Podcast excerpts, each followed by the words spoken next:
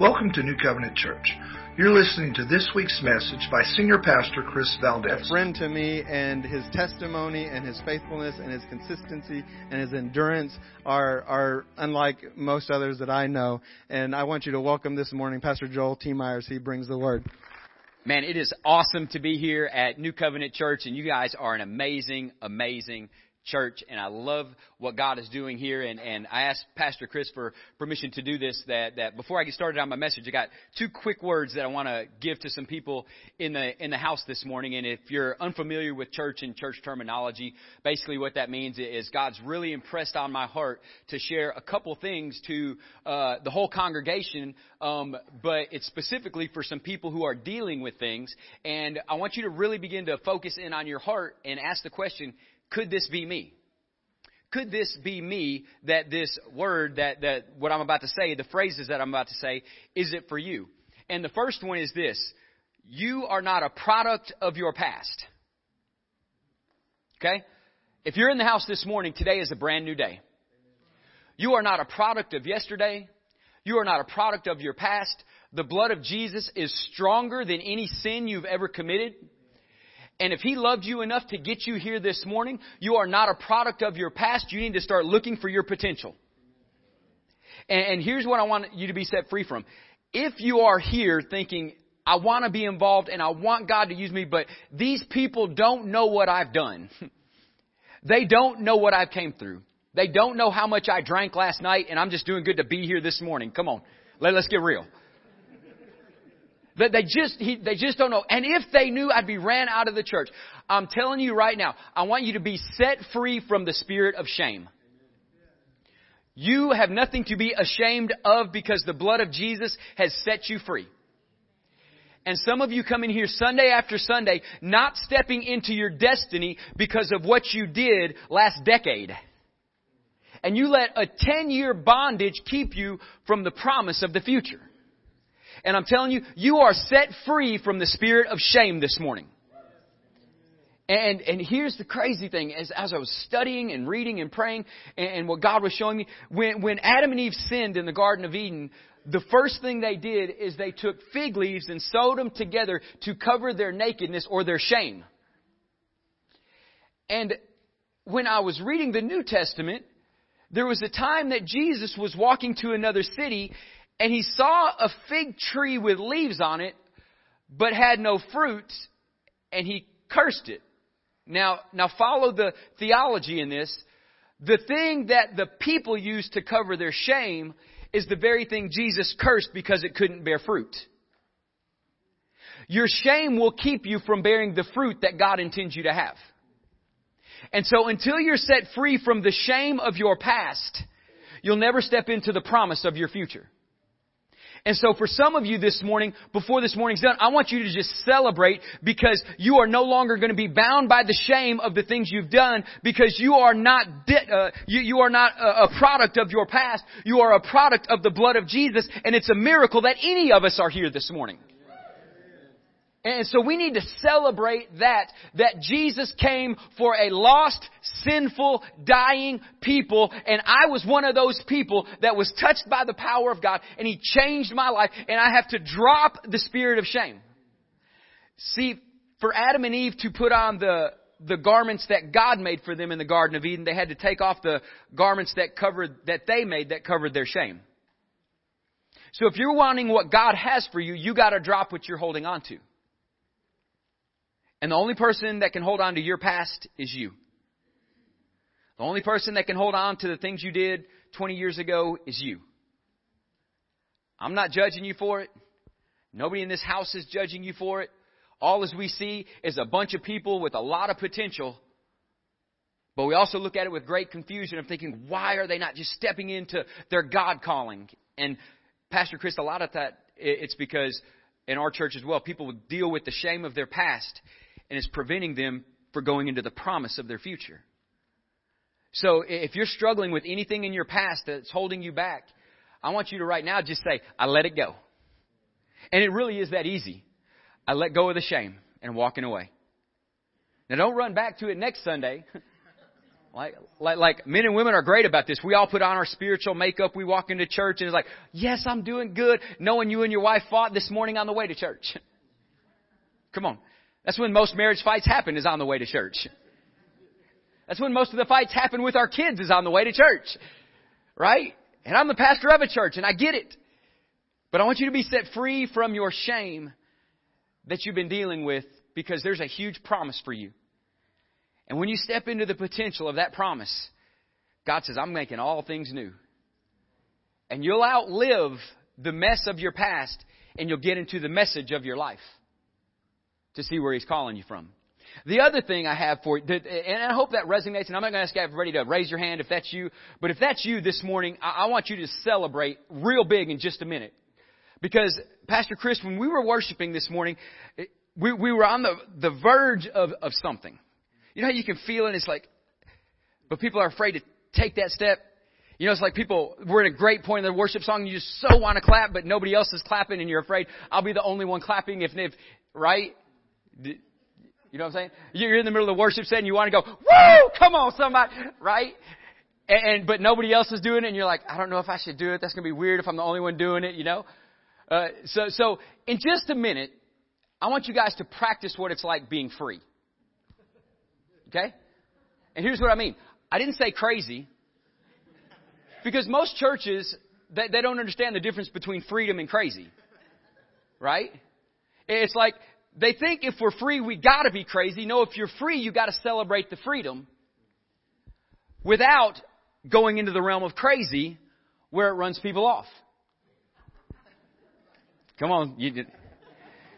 So you're wondering, as like, how do I balance this verge of my excitement, of my expression of my faith, of who I really am, of what I really just want to celebrate because He is holy and there is no one like Him and He's truly awesome and I just want to shout it but nobody else is shouting so I can't practice my freedom because nobody else seems to be free. Right? Am I the only one that see this, sees this? So I'm going to ask everybody to stand. Just stand up real quick. This ain't going to take but 10 seconds and we're getting to the message. And so, I want you to elbow your person on the left and say, get ready. Elbow the person on your right and say, get ready.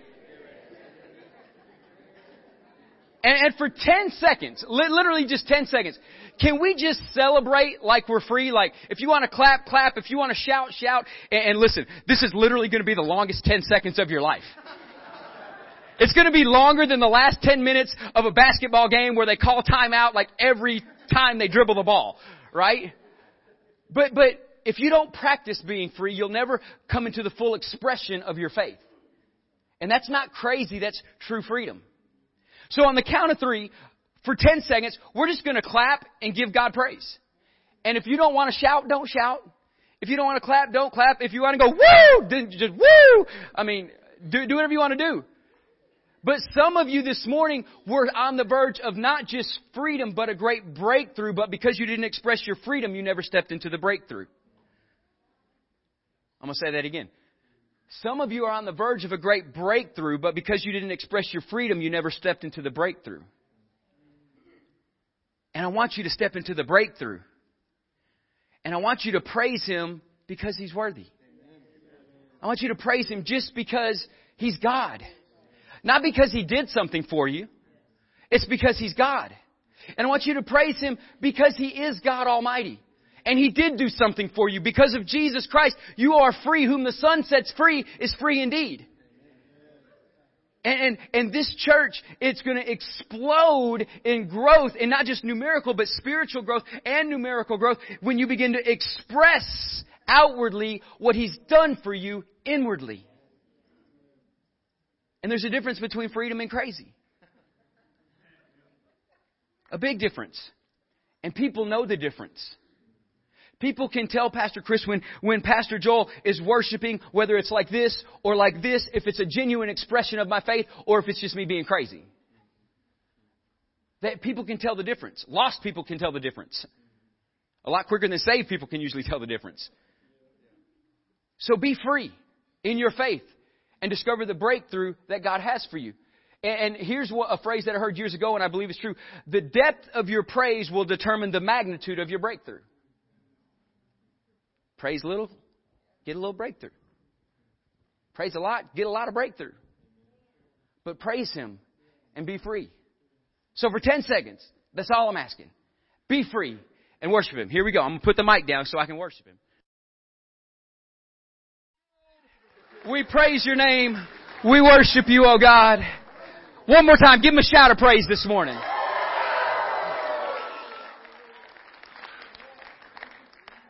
You're free. You're free. And some of you are like, I, I wanted to do that 10 years ago. well, what you been waiting for?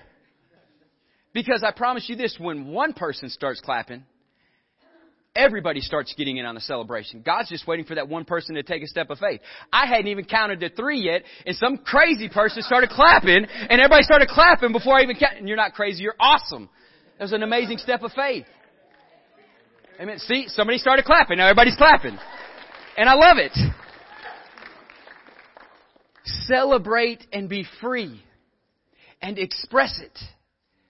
Worship has never been silent and worship has never been still until now in the church. And we think worship is like this. Holy, there is no one like you. There is none beside you. Really, does it even look like I believe what I'm saying? That's like when, when we were worshiping, it's like, Holy, there is no one like you. There is none beside you. I couldn't even sing it because it affects me what I say and I couldn't sing it because my heart was affected by what I was saying because I know when I say holy, it's just not Pastor Joel saying holy. The Bible says all of the hosts of heaven say this 24 hours a day, seven days a week for all eternity. Holy, holy, holy is the Lord God Almighty who was and is and is to come. And when I say holy, I know I'm echoing and saying what the heavenlies are saying holy. So then heaven touches earth in that moment because I'm in agreement with heaven and I just gotta hit my knees sometime and say, you're holy. You're holy. You're holy. And it's not a game and it's not an act. He's holy. He is awesome. He is God Almighty. And we worship Him. In Jesus' name. Father, we never, Father, we never want to step into the realm of crazy. But we also never want to step into the realm of fear and never express our freedom we want you to know that we reverence the name of Jesus Christ. We reverence that name. We reverence the name of Yahweh God, Almighty God. And for those of you who, don't, who, who may be new to the house, uh, you don't know what Yahweh means. It is the, the Hebrew name for God. And we honor that name. We love you, Father. Now, God's saying 20 minutes what's going to take me an hour to preach. In Jesus' name. Amen. Give him one more good hand clap of praise before you're seated. And you can be seated if you want to. You don't have to. You're free to express your, your passion for God. And I'm praying this prayer over you as I begin this message. And it's a prayer in Ephesians chapter 1. And it says, I do not cease to give thanks for you, remembering you in my prayers so I've been praying for you guys, not just this week, but, but ever since Pastor Chris asked me about preaching here. I've been praying for New Covenant Church. I've been remembering you in my prayers. And here's my prayer for you. That the God of our Father, the Lord Jesus Christ, the Father of glory, may give you, here's what He's wanting to give you. So everybody say, I receive it. He may give you a spirit of wisdom and revelation in the knowledge of Him and here's what he's fixing to do. Having your eyes of your heart enlightened. They're going to open up. You're going to see differently after this morning's message that you may know what the hope is. So you're going to come into a new knowing this morning of the hope is that he's calling you to. You, what are the riches of his glorious inheritance in the saints and what are the immeasurable greatness of his power towards us who believe. So there's a power that is coming towards you as you believe in the word of God this morning. Not in Pastor Joel. As you believe in the Word of God this morning, there's a power coming towards you from heaven that will change your life. And, and, and, and it goes on to say, um, what is the immeasurable greatness of His power towards us who believe according to the working of His great might. So He's going to do a work in you this morning that's called great and mighty that He worked in Christ Jesus when He raised Him from the dead and seated Him at the right hand in heavenly places, far above all rule and authority and dominion and above every, and above every name that is named, not only in this age, but also in the age to come. And that's my prayer for you this morning. So as you're turning in your Bible to the Gospel of Luke, chapter number two this morning, I need you to hang with me today because I always talk this fast. It's my normal speech pattern. So get the Rosetta Stone called Tiemeyer and you can translate it later if you didn't catch it or just watch Facebook Live again. And we're going to watch God do something awesome. So as we're starting this morning, Luke chapter 2 verses 1 through 7, we're going to talk about a topic called the mess of the middle. The mess of the middle. And most of your life isn't starting something or finishing something. It's figure out how to deal with the mess of the middle. Most of your life isn't starting something or finishing something. I know we're at the end of one decade and we're about to start a new decade, but you've gone through 10 years called the middle that you weren't starting something and you weren't finishing something. You were just in the middle of the year 2010 through 2020 right? You're in the middle of it. And some of you, it was a good decade. Some of you, it's a decade that you would forget along with everything else in life. And how do you deal with the mess that is the middle? In the middle is where the chaos happens. In the middle is where the adversity happens. In the middle is where the testing of our abilities happens. And if we don't embrace the mess of the middle, we're going to miss the manifestation of what God wants to do. And so in this, when we are in the middle, Will we trust Him with the outcome even though we are still in the process? When we're in the middle, will we trust Him with the outcome even though we're still in the process? I like to say it like this. The God of the miracle is also the God of the process. The same God who does miracles is the same God who is the God of the process. Do you remember this story in, in uh, I believe it's the Gospel of John, and it's the widow of Nain where, where Jesus sees a, a widow and her son's died, and they're taking the ca- casket out in the street. Jesus walks up, lays his hand out of the casket, and the dude automatically pops up, and he gives him back to his mother. And it was the miracle, and we love to celebrate the miracle. But the Bible says Jesus loved Mary, loved Martha, and Martha, and loved Lazarus, but yet there was a process there, and he waited four days till he was dead, dead, to come and raise him from the dead. So the ones he loves, he puts through a process. The ones he's trying to appeal to, he gives the miracle. Some of y'all better learn to love the process, is all I'm saying in that. Because we as believers want the miracle when the miracle is a sign for the unbeliever. The process is what a believer goes through to develop their faith, their character, their integrity, that goes through to develop their abilities, their skills, their talents, and everything that God has for them. The, the, the process isn't easy, but the process is necessary. And we've got to understand that the God of the miracle is also the God of the process. And will we trust Him with the outcome even though we are still in the process? Because here was what faith is for. Faith is not for the arrival at the destination. Faith is to get you to the destination. Because when you're at the destination, it doesn't take faith any longer. When you're in heaven one day, it's not going to take faith to believe in God. Come on, somebody. You can express your faith. Here we go. Faith is not for the arrival at the destination. Faith is the strength on the inside of you that gets you to the destination. And so we're going to read uh, in Luke chapter number 2 verses 1 through 7 this morning. And it is part of the Christmas account, and I always call it an account because when you call it a Christmas story, people automatically have a fictitious thought that pops into their subconscious, and you think it could be elaborated, kind of like the story of the fish that you caught when you were 12 that was really about a half a pound, but now it's like eight pounds, right? The story grows, the story develops, the story, but when you call it an account, it brings trueness, accuracy, and we know it is the Word of God that does not change. And it's powerful. So as we read this, I want you to, to read this with me in Luke chapter 2, verses 1 through 7. It says, In those days, a decree went out from Caesar Augustus that all the world should be registered. This was the first registration when Quirinius was governor of Syria. And all went to be registered, each to his own town, and Joseph. Everybody say, and Joseph and Joseph also went up from Galilee, from the town of Nazareth to Judea, to the city of David, which is called Bethlehem, because he was of the house and lineage of David, to be registered with Mary, his betrothed, who was with child. And while they were there, the time came for her to give birth, and she gave birth to her firstborn son, and wrapped him in swaddling cloth, which means burial clothes, and laid him in a manger, which is literally a feed trough, because there was no place for them in the inn. And I do want to do a series one day called Unglamorized, where we look at the reality of what actually was the Bible account rather than the glamorous story that we make it today. We've made Jesus being in a stable, in a manger, in a city outside, or in a, in a pasture outside of a city, a glamorous story when it was anything but glamorous. See, the swaddling cloths were actually strips of cloth that were um, uh, used to, to drag dead people off the road because they couldn't touch dead people. So they'd wrap a piece of cloth around them and drag them off the road so they wouldn't be unclean for the ceremony that they were walking to.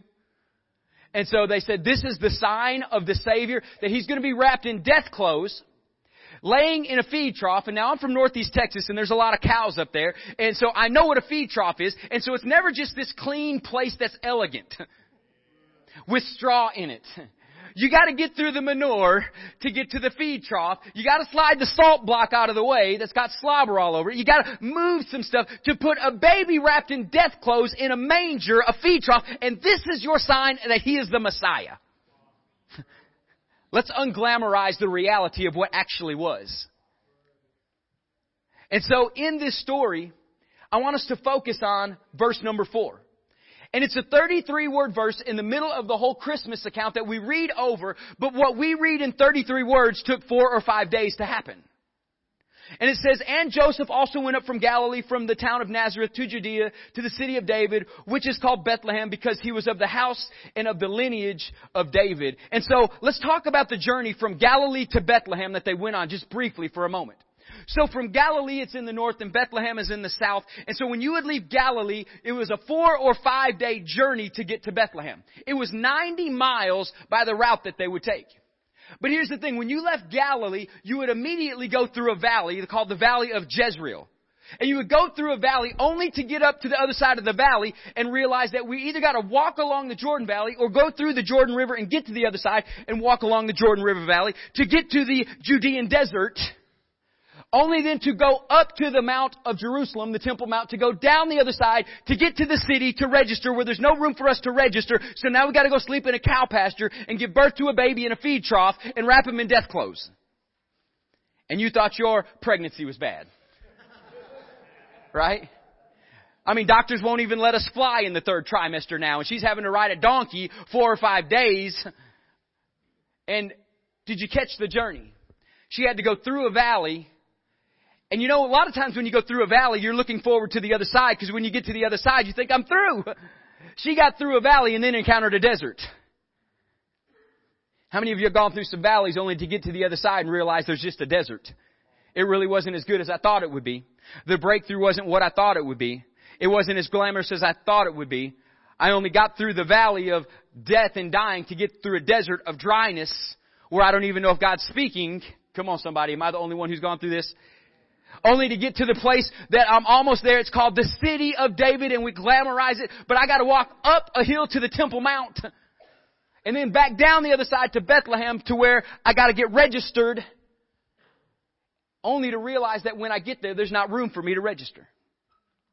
So now I gotta go outside the city and find a place for this person to be born. And if you're Joseph, you're saying, he ain't even my kid. Let's get real. Let's unglamorize this thing. Joseph said, I want to divorce her quietly. We all celebrate Joseph. Oh, Joseph, you're the father of Jesus. No, Joseph said, I don't want anything to do with this. So the angel of God had to come talk to him. Come on, let's read the story for what it actually says. And so with this, it's a 33 word verse in the middle of the whole Christmas account. And the question I have for you this morning is, will you notice the moment in the middle? Will you notice the moment in the middle? And in the middle of, of, of, everything that you're going through, there's always a moment that, that, that happens. In the middle of every movie, there's a moment. You know, we just got through Hallmark season, right? It started Janu- it started July the 5th. It ends January 1st. It's like six months of, oh, and he looked at her, and she looked at him, and he's from the big city, and she's the little country girl, and they looked at each other, ah, you know what I'm talking about. Come on, somebody get with me. Right? And it's that moment in the middle of the movie that everybody's like, wow, there it is. And all the women's hearts are like, oh, right? And all the men are like, oh my God, again. it doesn't matter what sporting event it is. There's a moment in the middle. And I'm sorry if you're a Oklahoma fan because yesterday your moment happened about three minutes into the game. and the rest of it was all LSU. Right? It was the moment at, at the very beginning, but there was a moment that happened. And I'm grateful that Clemson is going to the national championship because I'm a Michigan Wolverine fan and I don't like the Buckeyes. Come on, somebody. But there's a moment in that game where it shifted as well. And so it doesn't matter what your reference or your context is. There's always a moment in the middle. And your question is, is will you recognize the moment? It's not if there's a moment, but will you recognize the moment? So the three things I'm going to tell you today is there's going to be a moment that you got to recognize. It's to develop into a movement that you got to step into because when you have a moment and it goes into a movement, God's to bring kingdom momentum to start changing your life. So I just preached my message in three words, but I'm to finish it out for you, okay? Like any good pastor would. So the question is not there if there is a moment, but will you recognize the moment? And it matters from where you see the moment from. Now this matters where you see the moment from. If you look at your life from the circumstances of your life, you'll stay critical about your current situation. If you look at your life from the circumstances of your life, you're going to stay critical about the situation in your life. If you look at your life, if you look at your husband or your wife from the current situation of your marriage, you're going to stay critical about your marriage, about what he is not doing and putting his dirty underwear in the laundry basket. Come on, somebody. About what she is not doing and, and the dishes should have been done, whatever your, your, your, your prototypical marriage looks like. If you continue to look at your marriage from the current state of your marriage, you're always going to be critical about your marriage. If you look at your job from the current state of your job, you're going to stay critical about your job. If you look at this church from the current state of this church, you're going to be critical about the things you see in this church. And that means you're too comfortable in this church. And I'll say it again. The only reason people get critical about church, Pastor Chris, is because they're too comfortable with church. You feel the donuts are entitled and you're mad if they don't show up next Sunday when if you would have brought a friend to church this morning, you wouldn't have been worrying about the donuts. You'd have been worried if they feel comfortable, if they got a safe place to sit. You'd want to introduce them to Pastor Chris. You'd want to help them get into a group life. You'd want to make sure that they had a bottle of water. You'd want to make sure that they had a cup of coffee and you would have brought that to them. See, we get critical about church because we're too comfortable with church and the benefits of church become entitlement to us. But if we would bring somebody to church, we would look at it completely different. You wouldn't worry about if the music was too loud or too soft because you'd be too busy praying for the person that you brought to encounter Christ. It's the moment in the middle. And if you keep looking at your life from the current circumstances of your life, you're always going to stay critical about your current situation. But when you look at your life from God's vantage point, you'll begin to see the advantage of your life. See, when you look at your life from God's vantage point, you begin to see the advantage. You're in your current situation, but if you'll begin to look at it from God's vantage point of where you really are, seated with Christ Jesus in heavenly places, the problem that looked so big because it was this big now looks rather small because what changed? Your situation didn't change. Your vantage point changed of how you view the situation. And when you begin to view it from a different vantage point, you begin to have the advantage of your life. And so write this point down. It's going to be up on the screens. Your vantage point of the moment determines your victory in the moment. Or just break out your cell phone and take a picture of it. That's what I tell our people to do. Use your cell phone in church. Take pictures of things on the screens that mean something to you. And then Facebook post it and do whatever you want to do with it. Put it on your mirror, make a life statement out of it. I don't care. But don't forget about it. Your vantage point of the moment determines your victory in the moment. If I keep looking at my marriage from here and I don't begin to look at my marriage from here, I'm always going to be critical of my marriage because my vantage point is the disadvantage until I get to God's viewpoint becoming the advantage. You got to start looking at life from a different vantage point of your life. And the question is, will you miss the moment or will you let the moment bring you into a movement? Will you miss the moment or will let you, will you let the moment bring you into a movement? Even King David said this, even though I walk through the valley of the shadow of death. See, he knew there was a moment in the valley when it was so bad that it was a, he called it, it's the shadow of death, meaning in his day and age that it, I'm about to die. It wasn't a, it wasn't a metaphorical statement. The shadow of death or the spirit of death was coming up on him. And he's like, I would much rather die. But he said this instead, even though I walk through these moments when I feel like I want to die, come on. Some of you just gotta keep moving. I know the marriage doesn't look good, but keep coming to church. I know the kids aren't acting right, but keep bringing them to the house of God. I know the, the kids are groaning out of the house and they're not worshiping Jesus and you think you failed as a parent, but don't let that stop you from getting on your knees and bringing your children before Almighty God because what God can do in a moment is more than you can do in a lifetime and you just gotta keep moving through the moment. You gotta keep moving through the moments of your life. And listen to this, even while we're worrying about it, here's my favorite part. Even while we're worrying about it, He's still working on it. So my worrying doesn't speed his process and it doesn't slow his process. The only thing it does is make me miserable in the moment and so I gotta keep moving through the moment because while I'm worrying, he's still working. And, and, and I didn't say this first service and please don't be mad at when I say it, but most of your prayers aren't prayers, it's just worrying out loud. I'm just going to leave it there. Okay? That's like a bomb you drop that Pastor Chris gets to clean up later, right? What I'm saying is change the way you pray. I'll clean it up now. Quit telling God all about your problems. God knows about your problems. Start bringing Him praise in the midst of your problems to prove that you're magnifying a God who's greater than your problem, and He's the only one who can fix your problem. Your worrying isn't going to fix Him, so I'm going to praise Him in the midst of it. And so bring him your praise, not your prayers that you're call, uh, your worry that you're calling prayers. And when you pray, he taught you how to pray. Pray like this. Our Father who is sovereign and in heaven.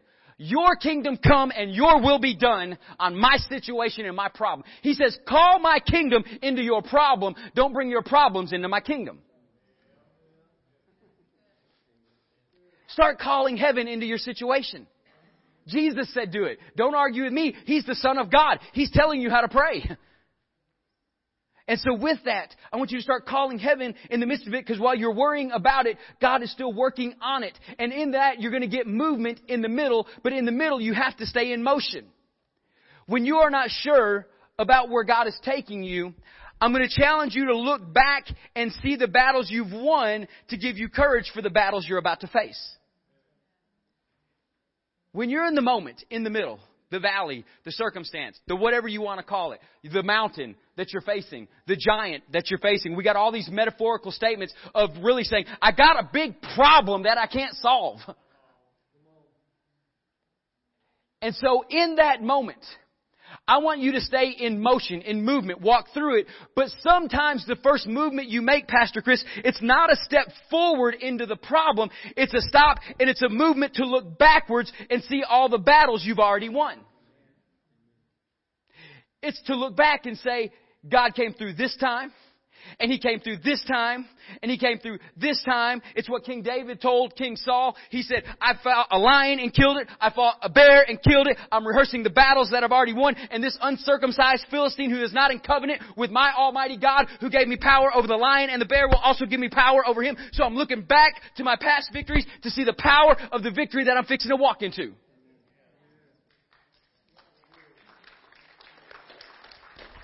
Some of you don't know how you're going to make it through your next year of marriage. And some of you are just hanging on till the holidays are done. I'm not dumb. I've done enough marriage counseling in the past to know that it's happening in this church as well. And you don't even know how you're going to tell the kids. You don't even know how you're going to tell the family. You and your spouse have just made an agreement that we're not going to talk about it till the holidays are done. But then we know after the holidays are done, we're done. And I'm telling you, the problem looks insurmountable because you're looking at the problem. I want to encourage you to look back at the last 20 years of marriage and start celebrating the last 20 years to give you courage to face the next year that seems insurmountable. I want you to go back to year number one. And you remember day one because it's wedding day and everybody looks the best they ever will in their life. That's why you take so many pictures on your wedding day. You're never going to look any better than that. I mean, you're not. And you celebrate the honeymoon. But I promise in year 20, if you'll start thinking back to the honeymoon, and start celebrating what God did then and start celebrating year one, you'll get excited enough and look what God did in year two and look what God did in year three and look what God did in year four and look what God did in year five. Hey, we made it five years. Look what God did in year six. Look what God did in year seven. Look at what God did in year eight. Look at what God did in year nine. Look at what God did in year ten. We made it through a decade of living with each other when we didn't even really know each other in year one and we made it through ten years of marital amazingness and so now let's take on year 11 and you look back and start celebrating the second decade. And by the time you get to 18 and 19 and 20, I promise your momentum and your movement has changed up that says year 21, it's not going to be any different than the problems we've had in the past, but now we got the courage and the power and the faith to overcome the problem that's facing us. Some of you got to look back and start celebrating. You got to look back and start celebrating the addictions you've overcome to get through the current addiction that you're that you're going through now. When you were a teenager, it was smoking something you should have smoked, shouldn't have smoked. Now it's a prescription drug that you got to get a doctor's note for. Addictions are addictions. And listen, I drove, I drove around the city last night when I got here and I stopped at a couple gas stations and got some Gatorade and some water and, and, and there's no secret there's a meth problem in this area. All you gotta do is look at somebody smile.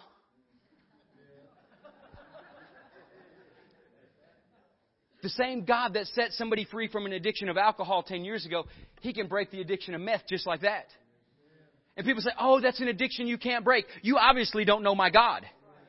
You obviously don't know the power that comes with knowing the Savior of the world who died and was rose again for me. You obviously don't know the same Jesus I know because that's nothing to Him. But we haven't looked back to celebrate the past victories so we can have courage for the problem that's facing us ahead. And he's not trying to make a monument out of you. He's trying to create movement in you. Even if your first movement is to look back to see how far you've come.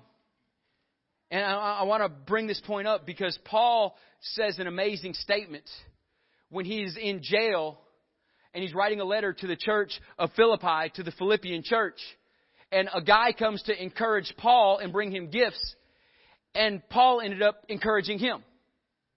And the Bible says this in Philippians 1 6, and I am sure, certain, and positive of this, that he who began a good work in you will bring it to completion. So God who started it is the same God who's going to finish it, but somewhere we get caught up in this mess in the middle. And Paul knew this. The God who started it and got him born again on the road to Damascus is the God who has also finished it with Paul's life, where Paul says, I've been poured out like a drink offering. I've ran the race. I've kept the faith. And now there's in store for me a crown of righteousness. And he hasn't got to that day yet, but he's stuck in prison in the middle. Here's the difference. Paul was in prison, but prison was not in Paul. Paul was in prison, but prison was not in him. In our city, we do, we struggle with poverty greatly in the city we live in. I mean, 70% of our kids are on free or reduced lunches. I mean, if you want to figure out how the economic rate of your city is, go to the school system and look. And look at the lives of the kids and how many are on free and reduced lunches. See, poverty is in our city, but poverty is not in us. So therefore, our church is on a vendetta to change the poverty of our city to be a city that, that is prospering and benefits the kingdom of God. See, our city can be in poverty, but poverty is not in us. See, and if it's not in you, it can't overcome you. If it's not in you, it can't conquer you. If it's not in you, it can't overtake you. But if it is, what is in you is Jesus Christ, the hope of glory. And so if you have the hope of glory in you, you can be in prison, but prison not be in you. And if the hope of glory is in you, our city can be in poverty, but poverty not be in us. And if the hope of glory is on the inside of us, it doesn't matter what is trying to conquer me, because we're going to conquer it, because it's called the hope of the glory of God Almighty. And there's a hope sitting in this building, and it's called you. What's the hope of glory on the inside of you? The hope of glory on the inside of you is Jesus Christ. There's momentum in the middle. So you got to recognize the moment. You got to recognize the movement if you're ever going to get to the momentum. Now, here's the thing about momentum momentum does not happen with movement. A lot of people think momentum happens with movement. Like, there's no greater telling tale than watching a, a sporting event when you know when momentum hits the field. All my guys in the house, are y'all sports fans? Raise your hand real high. Right, if you're a sports fan. You know when momentum hits the field. It, it, it's not, it's not a movement that happened but something happens and a mindset changes in the team and you can just see it happening. It's like a train wreck that you can't take your eyes off of. It's like this one team's dominating and then one thing happened. It's that moment and they recognize it and a mindset change and they start getting momentum going back the other direction. God wants to bring you kingdom momentum in your life, but it doesn't happen with movement, it happens with a mindset change. What does happen with movement is movement gets Joel T. outside of Joel T. to get me a better vantage point so I can tap into the momentum that's going to help me overcome the problem that I've been facing. So movement gets you outside of you. I've done ministry long enough to know that the biggest problems in the church are, are, are usually with me. If the church is stagnating and not growing, it's Joel Tiemeyer's leadership issues. Come on. I mean, I take personal responsibility for, for, for, the, for the growth of our church. And when it's not growing, I look at my life and where am I missing it? Because most of the problems are with me. If there's problems in your marriage, don't look at your spouse, look at you. If there's problems with your kids, don't yell at them, yell at yourself. Come on now. If there's problems with your job, start looking at yourself before you talk about how bad your boss is. Because when you get put in management and you get promoted, you're going to have a bunch of people talking bad about you. I've been, been there too long. So with this, momentum doesn't happen with movement. It happens with a mindset. But you got to get outside yourself. This is why the Bible says in Romans 12:1, "Be transformed by the renewing of your mind." And I'm going to close with this statement. I'm done after this. You cannot confuse the story of your life with the scene that you're going through. You can't confuse it. You got a whole story of your life being written. You guys got an amazing story of the life of this church being written. But if you only look at the church because of the scene or the moment that it's going through, you're going to miss the fullness of the story that God's trying to create. I ain't going to lie, Pastor Chris, he painted a big old picture for me. Like y'all think I'm the next Billy Graham coming in or something, and I'm just happy to be here, right? And the church grew from three to 800 and something, had 1300 at Easter and all this great stuff. And the, this last year of ministry was the worst year, the hardest year, the, the, the most ungodly year, the, the year, if I could say it was ever a mess, it would have been this year. It was this year of ministry. Personally, it happened to me five years ago. When my dad had two massive strokes and my wife miscarried a baby that was, we were six months along in and we had to give birth to a baby that, that wasn't ever going to be alive. And then, uh, three months later, her father, her father-in-law took his own life. Since there's kids in here, I'll be gentle. All in less than a year. And we couldn't wait for that year to be done. And there was a mess in the middle. But I had to know I serve a God who stands outside of my frame of time.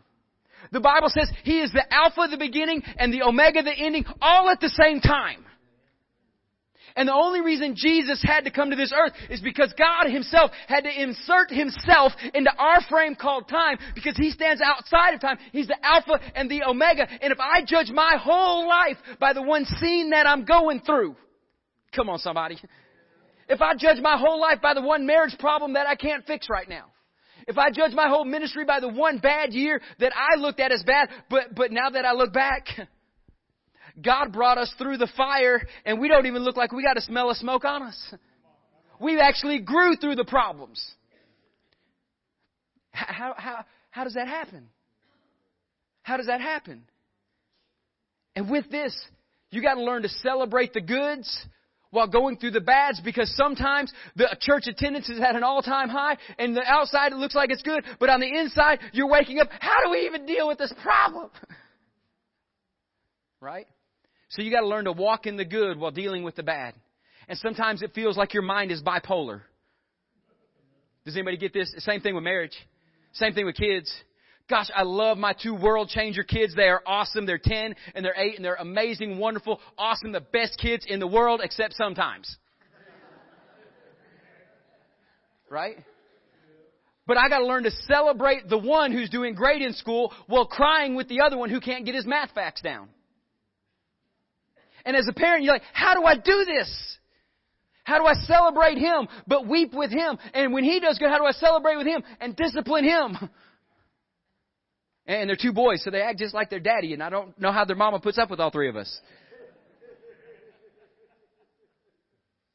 But it's that moment in the middle that you got that, that you're stuck in the scene, Pastor Chris, and, and I know you've been there because we've talked about things, and, and I know our, uh, we we go through it with marriages, we go through it when we walk through families in the church that are dealing with death of loved ones, we go through it in other areas, and it's this scene in the middle where we're we're holding five to ten different plates. It feels like, and it's the scene in the middle, and we're saying, God, will the scene ever stop? You can't judge your life by the scene that you're going through. I promise. There's a brighter day coming, but that day is going to have problems too. You can either look at the ground that ain't producing fruit, or you can look at the sun and praise God that it's not raining today. It's all your perspective. And with that, Jesus recognized his moment. Like I said, there's moment, there's movement, and there's momentum. Jesus recognized his moment. And in that moment, it was not his birth, it was his death. He recognized the moment. He recognized the moment when Peter denied him, when Judas betrayed him. He was in the garden weeping and sweating drops of blood in the moment, and everybody else went to sleep on him. Come on, somebody. You ever feel all alone? You got somebody betraying you? You got somebody denying you? You got everybody else sleeping on you when you just ask them to work and clean the dishes for you? Come on. Right? And Jesus, in that moment, Pastor Chris, he recognized his moment because he says, Father, in this moment, not what I want, but what you want, but God, if it can pass, let it pass. He didn't want to do it. He didn't want to go through it. He understood what it was going to take. But in the moment, he looked up to the Father and said, Father, this is the worst moment ever. Let's unglamorize it oh, Jesus, sweating drops of blood in the garden, and they're sleeping, and the traitors come in, and Peter's denying, and gosh, you want to talk about lonely? You want to talk about nobody? And let's unglamorize it for a minute. Because Jesus in that moment was in such anguish, and it's a scientific fact that you can sweat blood. He was in such anguish that he called out to the Father and said, Father, if it can happen another way, let this cup pass from me. I don't want this moment. But nevertheless, not what I will, not what I would want, not I will, but what thy will be done. And you know what he had to do? He had to stand up. He had to walk out of the garden. He had to watch Peter, who was about to deny him, cut somebody's ear off and heal the man who was about to bring him to be crucified. That ain't fair. If it was Joel and the dude's ear got cut off, I'd have said, good, let him bleed. Right? That's why I'm not Jesus. I'm working on myself. I'm telling you, I'm my biggest problem. And in that moment, Jesus recognized the moment. And the spotless, sinless Son of God hung on a cross and bled and died for you and me.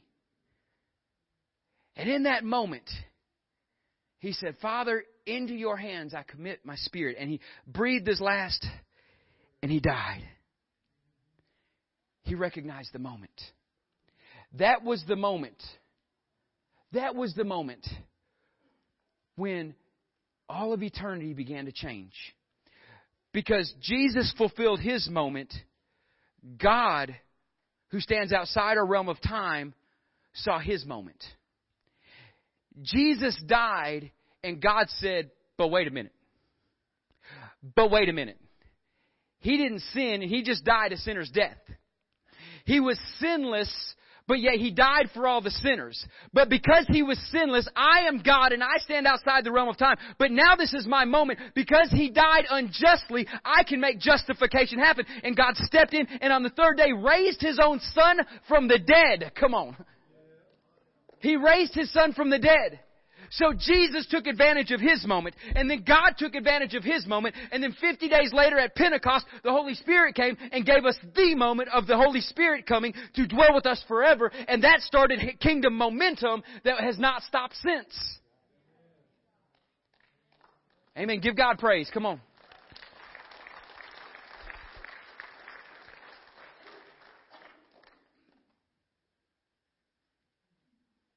When Jesus moved, this is this is a this is a startling moment for me. I've talked a lot about movement this morning, but Jesus' movement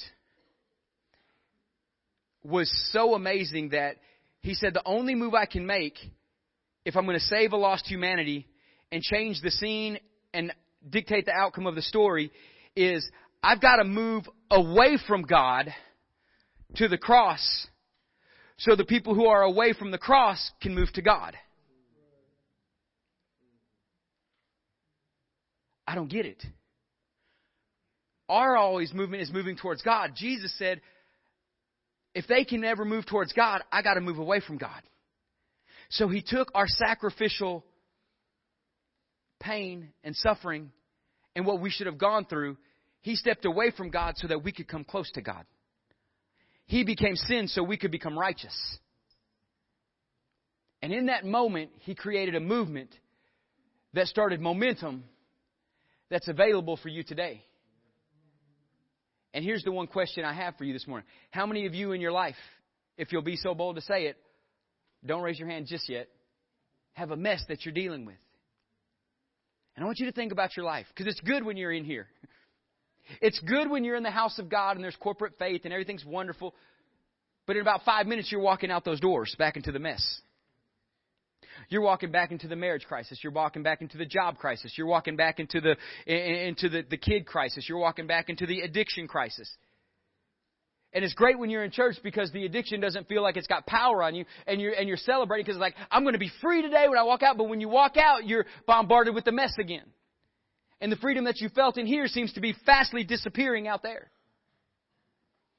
Well, here's your moment to let freedom come in and change you forever.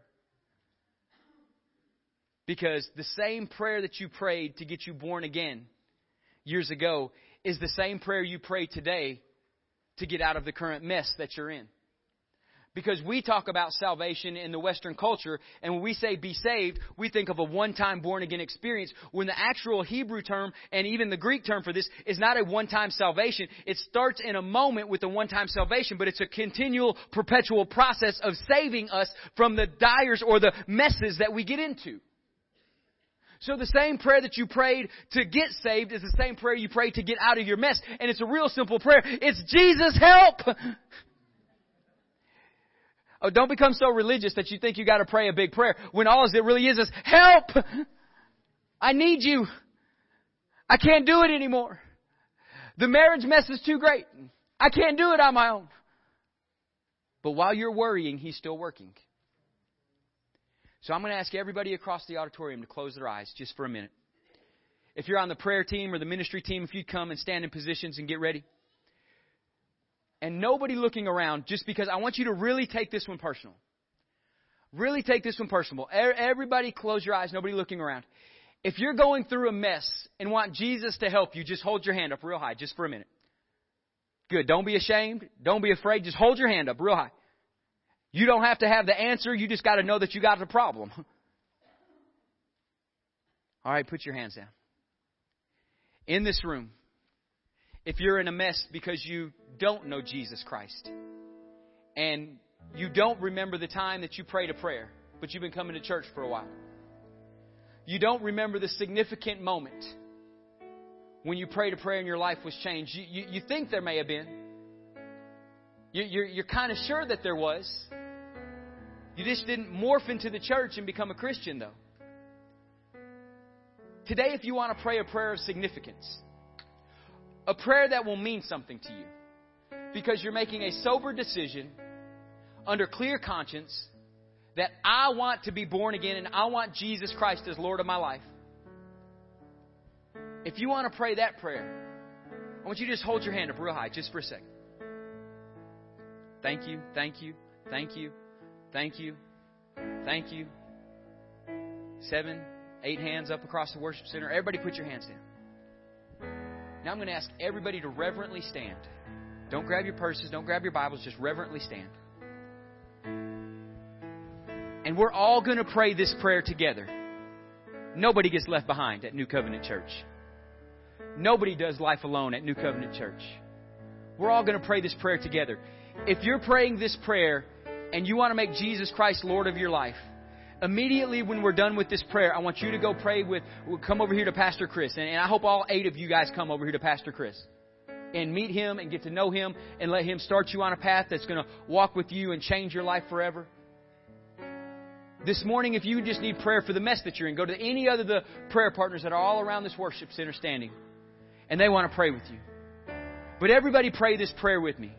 Say, Father, in the name of Jesus, I need help. I need to be saved from the mess that is my life right now. I need to be born again, and I just need rescuing from my mess of the moment. So I pray this prayer. Father, in the name of Jesus, I declare Jesus is Lord of my life. And in this moment, I receive the blood of Jesus Christ to forgive me of all my sins. I also declare that He is Lord and you have raised Him from the dead. And that same power that you used to raise Christ from the dead makes me born again. And it also saves me from my mess. I declare I'm saved and born again from this moment on. I'm rescued from my circumstances and my life is forever changed. In the name of Jesus, I pray this prayer. And I thank you for my salvation. Amen. Give God a good hand clap of praise just for a moment. Thank you for listening to this week's message. For more information or to listen to past sermons, go to newcovenantlampasas.com.